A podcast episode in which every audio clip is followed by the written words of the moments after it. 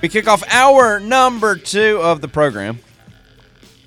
Brought to you by the Knoxville TVA Employees Credit Union. Check them out online at tvacreditunion.com. It's the official credit union of three and out.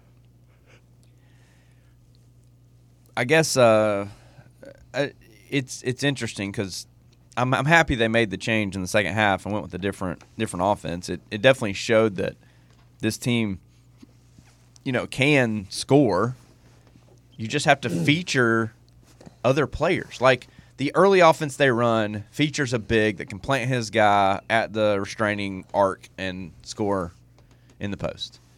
I mean, that's pretty much the whole point of what you're trying to do. Space the floor. Um, either uh, Vescovi actually went in, got the ball ahead of the pack so much on the wing one time that he went all the way to the basket. Kind of went up like he was going to shoot a reverse layup, but then, you know, didn't have an angle and kicked it out. But I mean, either you're going to beat them down the floor for a layup like that, or you're going to get the ball to your big guy right at the rim and he's going to score. So, and that's something that that's what Barnes has always run here, and I'm sure that will continue with more or less emphasis depending on how good your bigs are. Like I don't, with the game on the line in the NCAA tournament, I don't even want to attempt that shot. Mm-hmm. I don't. I don't. I don't want Nkamhoua on the block with a guy in position behind him. You know, I, I'm afraid we'll just miss the shot, even if we get an a- get, you know, have that look. It's amazing to me that in the second half you went dribble drive, which is something Calipari when he first came to Kentucky ran a mm-hmm. crap ton mm-hmm. of because Kentucky has great athletes typically. They're really good at attacking the rim. It's amazing to me that Zakai Zeigler, Santiago Vescovi, and Jahmai Mashack made Kentucky look bad at times defending the dribble drive offense. But I think that pretty much proves that the strength of this team is those guards. Like yours, like when I when I would sit down and and you look at your roster before the season begins, right? Or usually it, you actually do it as soon as the previous season ends. You're like, who's going to be back next year? What do we got? How are we going to build the offense? And you do like your offseason planning. You look at your roster and you're like, all right, at least this is the way I view offense. It- it- it- same for football too. It's like, all right, where do we have an advantage? Mm-hmm. We get to, to decide in football who we hand it to, who we throw it to. In basketball, who shoots and where. And you look at it and you're like, all right, where do we have an advantage on the floor? Well, like against Kentucky, you don't have an advantage in the post. No. Nowhere. I mean, she plays on one guy. He's better. He's better defensively than your guy is offensively on this team. And it does not matter who that guy is. Yeah, he is just better. Doesn't Yes, matter yes. every time. Um, at the other post spot, you're even probably at best. Still not a great look. All right, so all right, so poster out. Don't have an advantage there. Mm-hmm. Hence why running some blocker mover and dribble drive, where you sim- essentially just only allow the post to work if their guy helps, is perfect. All right, you have Zakai Zeigler as your point guard. Does he have an advantage on his guy? Most nights, yes. He's usually quicker than his guy. He's smaller, but he's definitely quicker. That's some somewhere. So when he uses his quickness to break down the defense, that's where we create space and angles on offense. Now you go to your two guard, Santiago Vescovi. Is he able to beat his guy? A lot of times, yes. He scored 17 points and a mm-hmm. half, and and like Matt said, yeah. I mean that was that was an uh, that was an insane hot streak. Um, shooting the ball from three. Is he hot and cold sometimes? Sure, but all shooters are. I mean, he's he's a pretty good shooter from three. That's an advantage. Like he can he can he can he also takes a lot of deeper threes too, which extends the defense. You have an advantage there. Um, you know, now you go to the to the next guy. You know, as it, it was it had to be Mashack in this game because your other your five stars are out. Would not have had that on the bingo card. He's actually more athletic than his guys sometimes. and Yeah, I'd say often. was able to get was able to get by a, a, a Kentucky defender. I mean, imagine what he could do to some of these other guys. Um, at times, not a huge advantage there, but I mean, Rick Barnes said it earlier in the season. He said, "We know teams are trying to stop Zakai and and Santi." Well, yeah, because those are your those are the only advantages you have on offense. Mm-hmm. Tyreke Key, the reason I think he struggles in games like this, because when the athletes get better, he struggles to get his shot off. And when he and it, even when he's when I know Barnes is like you got to shoot when you're open, shoot when you're open, shoot. But he he's not as open against Kentucky Right. as he is Yeah. against Missouri or as he is against Mississippi State or as he is. I mean, for as bad as this Kentucky team has been at playing the basketball this year, they're still one of the most athletic teams in all college Yes. basketball. Yes. So, really, your advantage on this team on offense is Zakai breaking down the defense. I mean, really, that's it. It's it's Vescovi. Then Vescovi, I think, is brilliant at if you can just give him a little space somehow.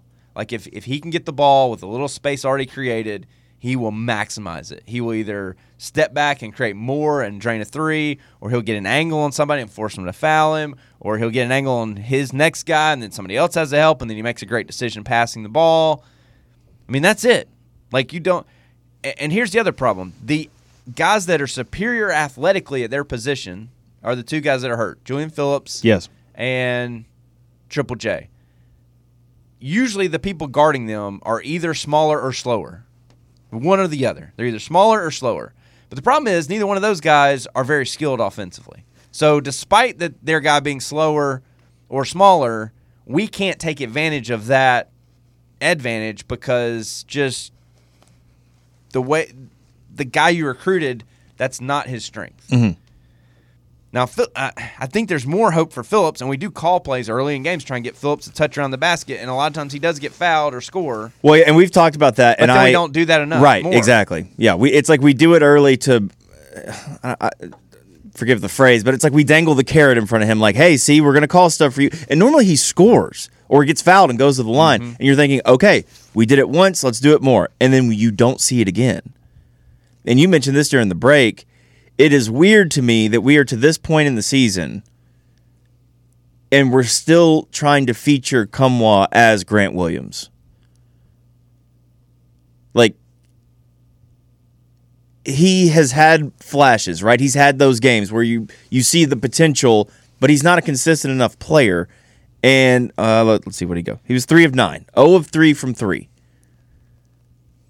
Like He shot an air ball late, and I thought Rick Barnes was going to just walk out on the court and strength. him. Well, but uh, like that's the thing that we we run so much stuff for him. Like he probably thinks that that's a shot. I yeah. I mean, obviously you don't want to airball it, but it was kind of desperation time, and I think it was just Was it a- was it a three? Oh yeah, Yeah. yeah, trailing three. We weren't going to win anyway. The game was over, but it was it was kind of like the last possession where you at least still wanted to try to score. Mm. Yeah. And it got kicked back to him at the top of the key, and he just pulled it and just airballed it right out of bounds. I was like, all right, that's a good punctuation mark on this this whole thing. it's almost like, and I'm I mean hell, I've I've watched every game but one now. I still don't know on a given night what I would do offensively. Because you, you mentioned the 27 points against Texas. Like, oh, well, if, if that's the come you're going to get, sure, feature him, go. But depending on the matchup, it's not that simple. And it feels like when we get into our second idea or third idea, it's it's like it just gets worse and worse and worse mm-hmm. as far as what we want to do offensively. It's crazy. It how- feels like we scramble. I mean, it's, it sounded like we scrambled for an entire half and then scrapped it and said, "Hey, we're doing something completely different." And it worked in the second half. Yeah, And it worked. Yeah, It's crazy. 7 0 run. They had to take a timeout right out of the gate. And I, and I get that part of it is, you know, they're up 20. Yeah. We're down. I mean, we come out playing super, you know, really hard, and they came out a little lax.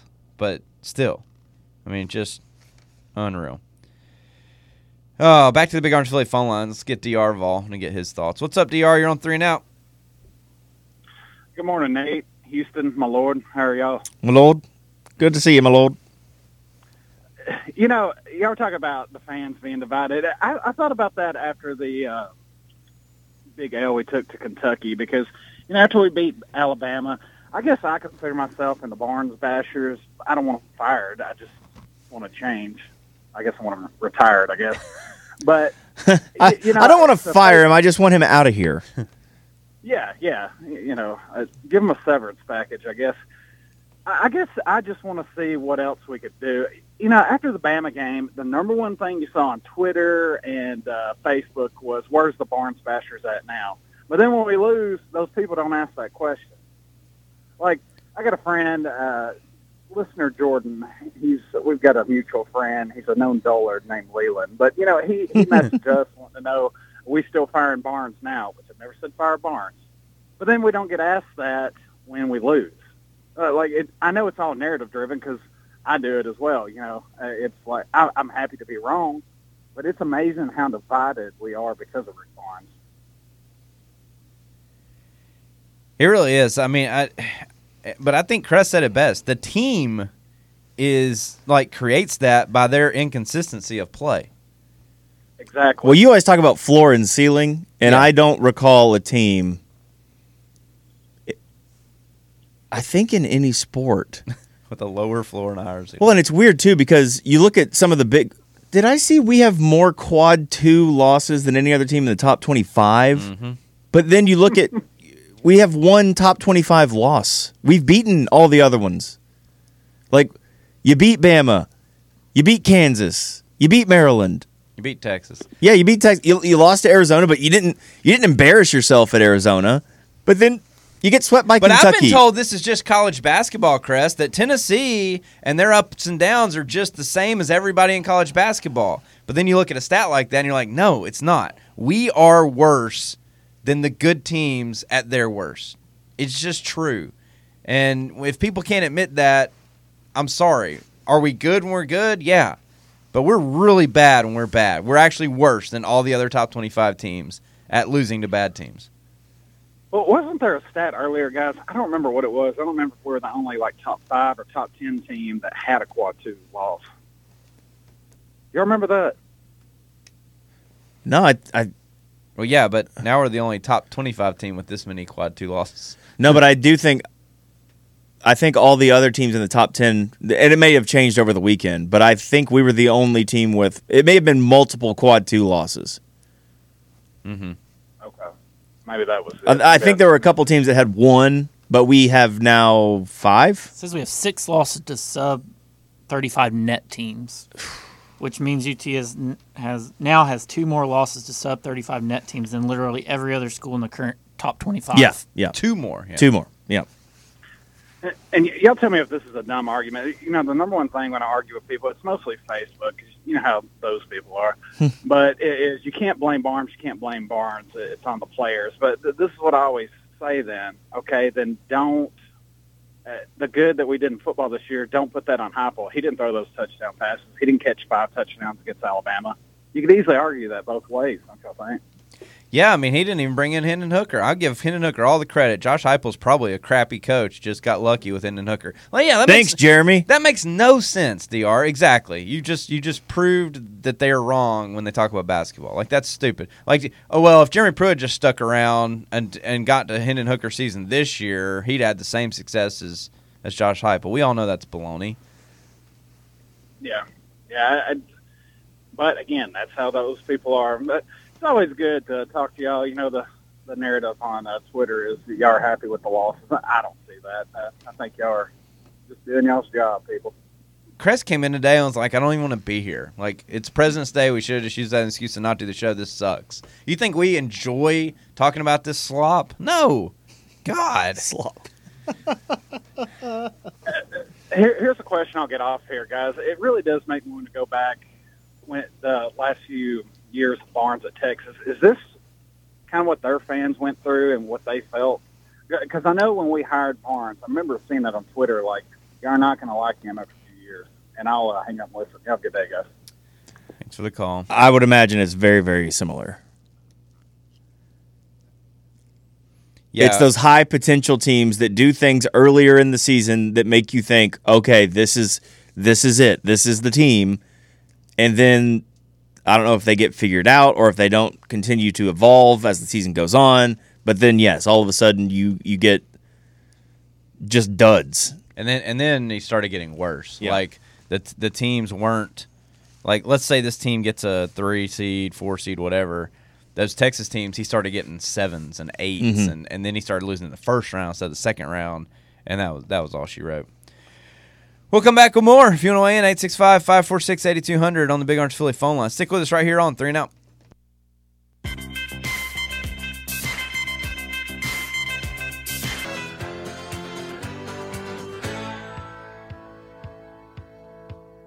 Spend my dollar, park in a holler neath the mountain moonlight.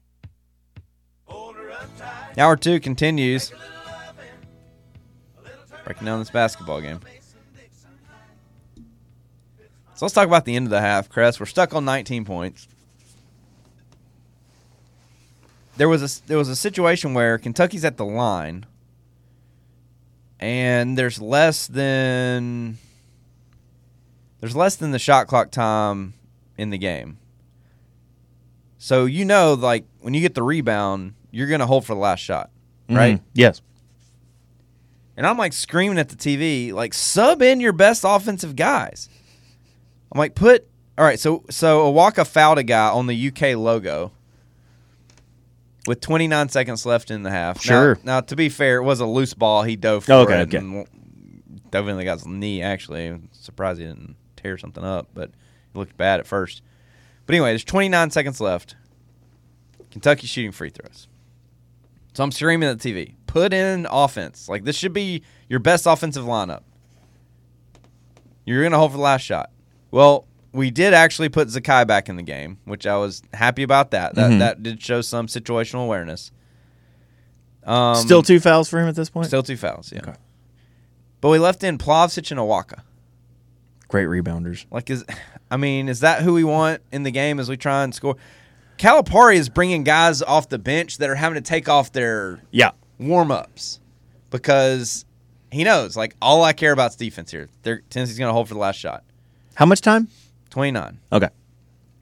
Now, Rick Barnes doesn't. I mean, it was out of a free throw, so maybe he just knew what we were going to run anyway. But he has a waste timeout. Basically, he made the decision there not to take it. Mhm. I mean, I mean, we're going to hold for the last shot, shoot it, and you're just not. You're just taking that timeout to the locker room. But as we set the play, which was, I mean, the play we were going to run. Okay, this was the play we were going to run. As we hold for the last shot, 29 seconds, was we got Vescovi and Key in the corners. Okay. that makes sense. We got a Waka backside short corner. just Okay. as far out of the way as possible. And we got Plavsic come setting the ball screen for Zeigler. Up high. Got it. Yep, that was the ball screen. So, or that was the play. So uh, Zeigler gets fouled, hip check, your hand check, Mm-hmm. goes to the line for one and one. He misses the free throw. Awaka catches the rebound like a 21 tip shot Yep. off the backboard, no rim. Kentucky gets the rebound. We foul him too. So now Kentucky's shooting free throws with 4.9 seconds to go. And uh, after they make their second one, then we call our timeout. And it's Captain Touchback saying it's almost like Barnes is trolling us at that point. To, you know, set up a play. Four point nine. Yeah. Uh, we passed the ball to Plavsic. He took a dribble. I'm sorry. Yeah. So a 4.9, length of the floor to go. We inbound to Plavsic, who then dribbles. Why is Plavsic in the game with 4.9 seconds to go in the first half? Well, when you said it at 29, eh, I thought you were actually talking about this point. But with 29, I'm like, okay, rebound, put back, that made sense. But no, with no with five seconds, no, you don't know. length It's of the point- floor, five seconds. And unless he's throwing it in. he's not throwing it in. And you might say, well, maybe you're going to throw it like high to him around mid court or whatever, uh, or Yeah. something. No, he. like a catch, give and go off of yeah. This is where Plavsic caught the ball with 4.9 seconds. Your own free throw line extended. Mashack was throwing it in. Plavsic even dribbles. Great idea. 4.9. That's a shot we got off. Almost almost banked it. Almost banked it in. We threw the ball to Hit the rim. At, it was better than the layup. I don't know. Uh, we threw the ball to Plavsic at the free throw line extended. With Mace- Mashack uncovered, he took a dribble, then kicked it back to him, Then Mashack dribbled up the floor and launched a desperation three pointer right in the guy's face from the Kentucky logo, and it banked off the backboard and rim, and that was the half.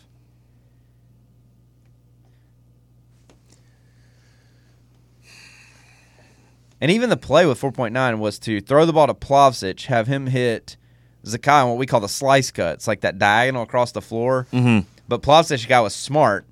He sagged off him so bad that we couldn't throw it to Zeigler. Because, like, why would you guard Plavsic 80 feet from the basket? You don't. Yeah, yeah. Uh, Zakai and Vescovi were just supposed to just run to the corners.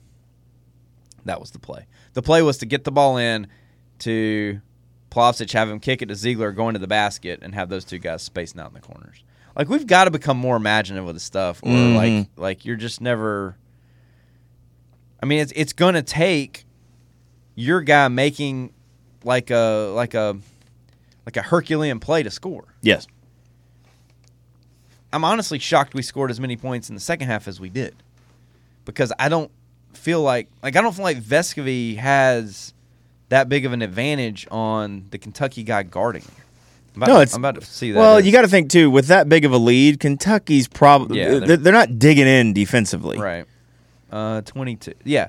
So like Vescovi's Kason Wallace is on Vescovi, Mhm. and Vescovi's just taking him to school. I mean, it's insane. Like I like that shocked me more, I think, than our inability to score, because I've seen that. That would it would shock me a lot more if it was a, a tight game and that's happening, or if we, like if we had the lead and that was happening. So I'm wondering if that's a little bit of Calipari saying, "Hey, just you know, focus on not fouling." And I mean, he did hit some tough shots, but I, I, I don't know. Mashack hits a jump hook in the lane to score our first bucket of the second half. On uh, who was that? He's actually not terrible with that shot. no, he. That's what I think frustrates me more. Like, what if if Jahmai Mashack was at Alabama? What if he was scoring 14 points a game Mm. and shutting guys down on defense? But because he's here, the offense isn't built to score for anybody to score. What if Julian Phillips is almost as good as Brandon Miller on offense if he had gone through the Al- Alabama plan? Yeah.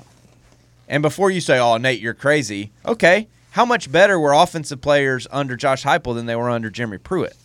Because essentially, like that sort of stuff does happen. Ooh, that's a real that that's a really good example.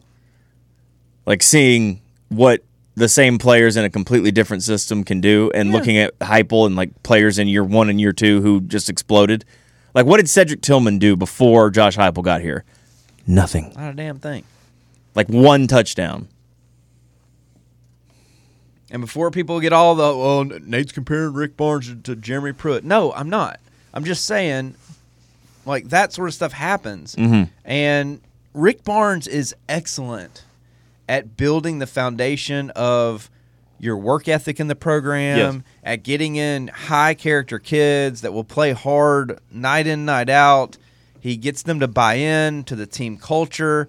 You know, I I don't mean to always make fun of him. I mean, when he says, you know, the guys need to be connected and da da da, like all of that stuff matters. And it's why Tennessee, you know, was the 10th ranked team in the country before the game. It's also why they are able to beat Alabama, and it's why they're so good on defense.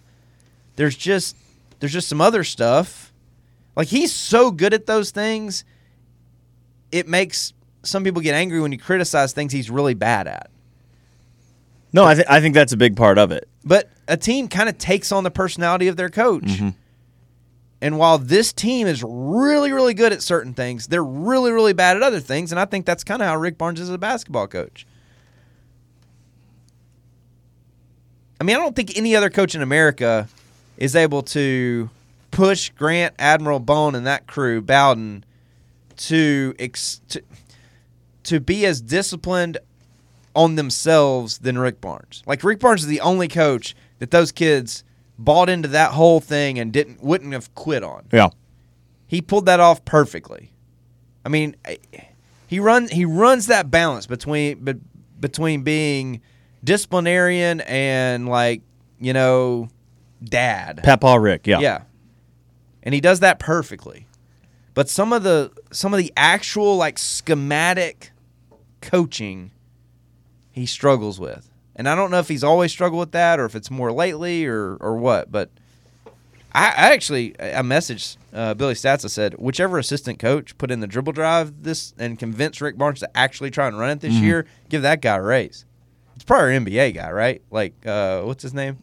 Who had the scout for Alabama and did such a great job. I keep wanting to say Kaminsky, but it's not Kaminsky. Kalinsky. He had the scout for Bama. I think it's Kalinsky. I mean, it's tough to try and get the feel of the first half because when you watch a highlight package, like they're just going to skip over all the bad possessions where we didn't score in the first sure, half. sure. But at some point today, watch like the long. There's on YouTube. There's like a 30 minute highlight thing. I, I mean, I have it recorded. okay. Well, you okay. Well, you can watch the first half. You're telling me to watch this game? watch the first half Okay. in its entirety, You want me to watch the whole first half? And then you can just watch the highlights. The I mean, Brett's half. Brett's back there shaking his head. Like I don't know if I. I mean, you don't have to. I'm just saying, if you want to feel it, if you want to know, and then just watch the second half highlights because we scored in the second half, and you can watch us. I mean, look at this. I mean, this is the offense.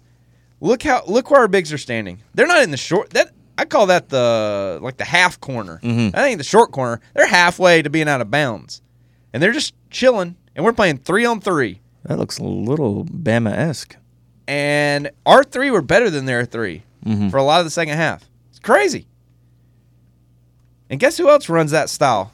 Virginia. Hmm. And they allow, allow their bigs to move around a little more and have more rules about when they screen and when they duck in, all that stuff. But I mean, it complements their great defensive team really well.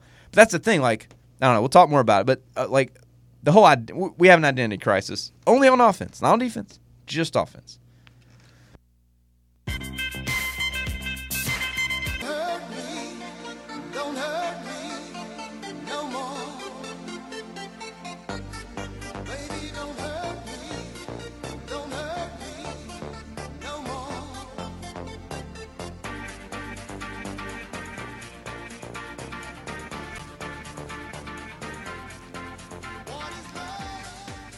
Hour two rolls on.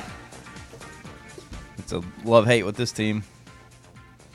Just showed Cress a example of our dribble drive. Just you know, attack, kick, attack, kick, attack, kick to Zakai for three. Money. Here's my question for you. Yeah.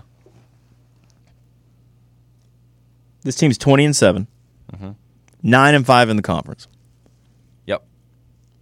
When you look at this roster, just personnel. Mm-hmm.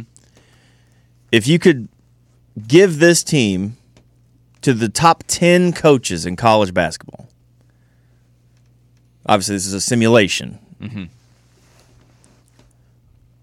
Do we think most of the, uh, and again, I'm saying top 10 coaches, so the, the, the best minds, you know, you give them to, to Tony Bennett, right? You give them to, I don't know if you consider Cal a top 10 coach, some would, some, you know. Anyway, the, the- your top 10 coaches, you Whoever give you wanna pick, You give them this team. Are the is the average record better or worse than 20 and 7, 9 and 5 in conference? In a weird way, I think you probably lose to Kansas or Texas or Alabama. Maybe two out of those 3 Mhm. But I bet you beat at least two out of the th- out of the five terrible teams you've lost to. And I think that's maybe the most frustrating thing. No, no, that that's exactly what I was getting at because I I look at this team and I like I like this team. yeah, such You good know- dudes. Yes, and that's part of that's part of what Rick Barnes does. He recruits good guys, hard workers, good teammates. I don't know that any other coach in America gets them to play harder than they play. Okay, or even or even as good a defense. Other coaches Right. have different defensive philosophies. Sure. but like if you gave these guys to Tony Bennett at Virginia, the defense is going to it, the numbers are going to be the same. They're going to be the best defensive team in the country, and it's going to be the defense is going to be very similar. But if you give this group of guys to Tom Izzo or Nate Oats, the defense Mhm. is not going to be as good as Sure. it is under Rick Barnes. He gets the max effort. They are the most locked in out of any with Rick Barnes than any other coach. But they're definitely not the best offense that this these guys could be under Rick Barnes. Well, again, that's part of what makes all this so frustrating. And that's why I asked the question the way I did. Because I, d- I don't look at this team. And again, college basketball is a little bit down overall this year. All the numbers kind of you know spell that out. But I, I don't look at this team and think, man, that's that's one of the best teams in the country. And I'm just saying uh, as an eyeball look, not a. Right. I look at their record and who they play and how they play. But this team has some of. I mean, you might say that like Tennessee's best five wins. You you could probably argue that they are the best five wins for a team this season. Mm-hmm. So I guess my question is: Are we overachieving against the good teams, or are we just severely underachieving against the bad teams? Like you know, losing two to Kentucky, uh, Missouri, Vanderbilt. I, I guess like I just don't know what the average of this team is, and that's what makes it so frustrating. I think that's what makes the conversations about it so hard. Is depending on your personality type, you're going to look and say, "Oh, well, they beat Alabama and they beat Texas and they beat Kansas. The potential is there. Look how good they can possibly be." And then some people say, "Yeah, but look how bad they can possibly be when they don't show up for the second time against Kentucky. When you lose at home to Missouri, when you lose the way they lost at Van, I, like is Rick Barnes." Like, how would you say? Like, what what's the job he's done this year? Like, getting this team to twenty and seven at this point is that an A, A plus? Is it? Eh, we all want things to make sense, right? Mm-hmm. If this team was pretty good, but every time we faced a top fifteen team, we you know we lost a close one it would make sense. Like, okay, we kind of know how good we are. Yeah. We're not top 15 good, but we're taking care of business against Kentucky, Missouri, Vanderbilt. We're not losing the bad games. Okay, I, I kind of know where we are. If we get hot in March, maybe we can make a run. But with this team, it's it's it, it is complete opposite of making sense. And I don't know how to like you you ask two diehard Tennessee fans right now, what's this team going to do in March? One of them would tell you Final Four. The other would say we might lose in the first round. There is there is no looking at this team and, and having any idea. Like everyone who argues back and forth on Twitter, like you're both wrong because you don't know. You have no, No, no, no. idea which team is going to show up on a given night. You can't know because they don't know. It's impossible. I know we've lost four or six, and I know that offensively we're worse now than we were earlier in the season, Yeah, I'd agree with that. and that's really frustrating.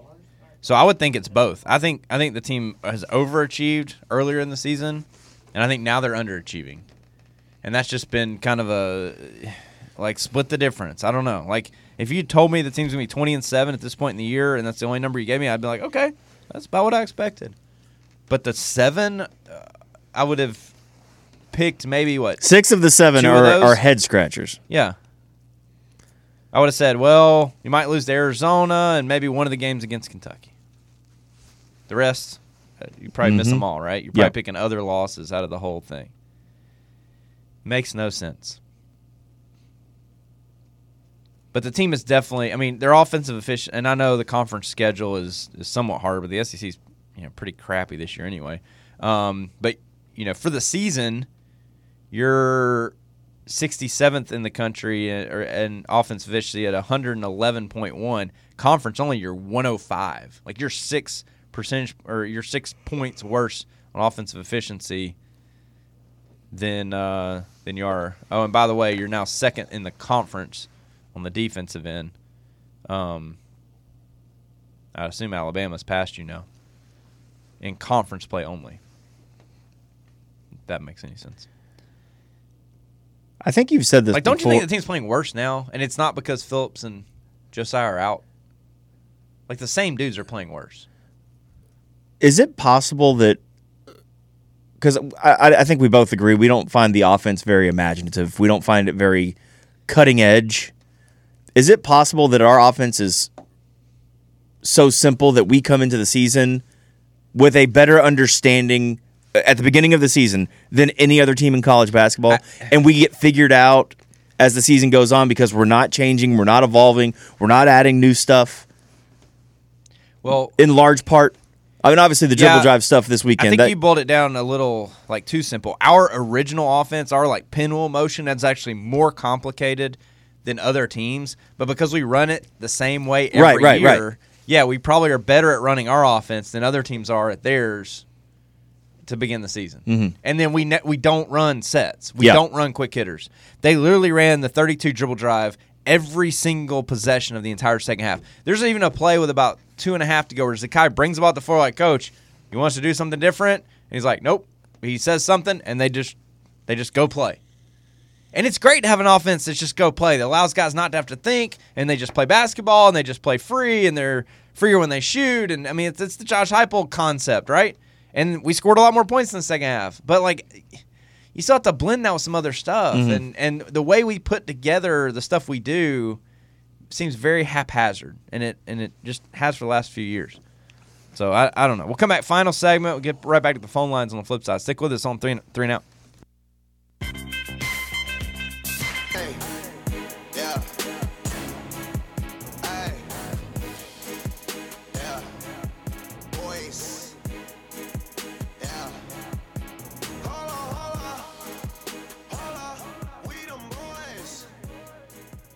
Final segment, hour number two. Right back to the Big Orange Philly phone lines. We go. We got Lars up next. What's up, buddy? You're on three and out. Good morning. Good Monday morning, gentlemen. How are you? Morning. Hanging in there. How about you, bud? Yeah, I feel that. I should be thinking about work. I'm thinking about Tennessee basketball. You know, so, uh, just processing something, and uh, I want you guys to tell me if uh, if I'm being outrageous. You know, I come out of the game, uh, and uh, initially, like a lot of people, I was uh, overreactive, and I'm googling college head coaches, right? And I'm, I'm I'm making the case to bring David Fizdale to Knoxville. That's how insane I am, right? um, which is absurd. And then I see that uh, Rick Barnes has a hundred and twenty-five million dollar buyout, I'm immediately off of off of the, the Fire Barnes trade, which is irrational to begin with. So this is this is my question. I'm honestly looking for the, the voice of common sense in all this, and it, this is kind of what I've reconciled. Tell me if I'm very wrong. I don't know the stats, but I would imagine just based on win percentages and everything that else goes into it, when it's all said and done, Rick Barnes is probably a Hall of Fame head coach, right? Yep. Okay. So that's check number one. The second thing with that would be at some point, and I do not mean this with any disrespect to Rick Barnes. Okay, as actually, you know, I've, I've been accused of being a Barnes basher before. This is the most non-Barnes basher call I think I've ever made. But when it comes down to it, at some point, don't we just accept that his teams are what they are, the good and the bad, and know that this wave is going to last three, maybe four more years, and you enjoy it for what it is. Because for no other reason, we've learned the hard way in the past. You don't know what you're getting next or what you're not getting next. And I'm Mhm. not saying I'm okay with being mediocre or having, you know, not meeting expectations. But the, the other thing with this, and, and this is where I'm asking my main question, is it possible? And I mean this with all due respect to this team because I actually think this type of team is very dangerous in the tournament, despite Barnes underperforming in March. Is it possible that from the get-go this team was just sorely overrated, and this really is what they are and who they are, and we just have unrealistic expectations, not because only because we're fans, but because we were told to have unrealistic expectations. Does that make sense? Yeah, yeah, and I think this team, and and we, this is what we were talking about because you, you don't really know how good or bad they are, but you see flashes of both, and they won some really big games earlier in the year, and statistically, and you know, think whatever you want about statistic, statistics, but there was data to suggest that this was one of, if not the best Tennessee teams of all time. And yeah, maybe they were just playing above their heads for a while. Maybe teams have figured them out. Maybe this is more, you know, because what'd you say, Nate? We've lost four out of six. Yeah. So maybe maybe this is more of the average of what this team should have been. It's just very weird to me that instead of playing average basketball, we have these peaks and valleys of really great play and stuff like we saw, especially in the first half against Kentucky. Oh, I'm with you entirely on that. Yeah, it, it's strange, and there have to be internal things going on. I'm not going to speculate as to what because I have no idea. I'm not an insider. I'm just a fan. But I would imagine that any organization, whether it's business, you know, I'm sure it's like this, and what you guys do, it, when when there are certain things that are intangibly happening, the negative effects off the court or on the court, usually there's something happening inside. I will say this for, for any silver lining, and I'm with you, um, is that, and I can't believe I'm going to be this optimistic about this, but at that time, that may have been the best Tennessee team. They're, they're horribly inconsistent, but Yep. at the time, they may have been the best Tennessee team. And uh, I guess that's the hope to cling on to is that other teams better hope that that Tennessee team doesn't show up in March because if they do, things can get really weird. Not banking on it, but just trying to find a silver lining, talk myself into some good news on a Monday. Anyway, appreciate you guys. Thanks, Lars. Appreciate Thanks it, man. Call. Uh, I don't know. I don't know. We can just play the we overrated them beforehand. I mean, in 2020, you had the fifth best recruiting class in the country. 2021, you had the fifth best recruiting class in the country. Hmm. In 2022, you had the seventh best recruiting class in the country. Or no, sorry, ninth best recruiting, recruiting class in the country. Like, I mean, don't. Isn't it okay to expect that team to be a top 10 team? But when some of those guys either aren't here anymore or Mhm. don't get to play here at all or play here a lot but are only good on defense and can't throw it in the ocean um, not to mention all the guys like guys that regress while they're here. Mhm, mhm. like that that should not happen. Like how, how do guys get worse while they're here? It's the same dude. It's the same person. That doesn't make any sense. I mean, because we'd have to be like, oh well, yeah, Rick Barnes did such a great job coaching them their first year, but then he then he lost them after that. Like, I, I, there, there's there's an element of I do agree that there's an element of he gets the most out of kids, certain kids, certain times. Mhm. But there's there's some other negatives there too, and both are happening at the same time, which is why you get this divided opinion. Because whichever way you want to focus on it, I mean, if you want to focus on beating Alabama, Texas, and Kansas, hey, we're overachieving. No one thought we could win those games. But if you want to focus on losing to Florida, Vanderbilt, Missouri, then you can focus on that. And that and that's why that's why it's a divided situation at the moment. I think it says more about this team's inconsistency than it does about the fan base, really. No, I do too. But you're And you're but with the inconsistency is going to come the Rick- the if- argument with the fan base. If right, and if Rick Barnes was Tom Izzo and always had success, always overachieved in the tournament, then people wouldn't even. They'd be like, "Yeah, well, this is what we do, you know. Yeah, if we drop to four seed, that's fine. We'll probably knock off the one anyway." Right. But it's it's it's that combo of two things that have people really nervous about the Mhm. end of the season. But I mean, you can't tell me that this team is playing. You can't tell me this team's playing at the same level. The last, I mean, even the Auburn win. Like the Alabama game is the only game I feel like we've played well Yep. in That's since that since that's the outlier. 28th. Yep. It's been three weeks since we have played well, except for Alabama, The number one team in the country. and that it's just that's crazy.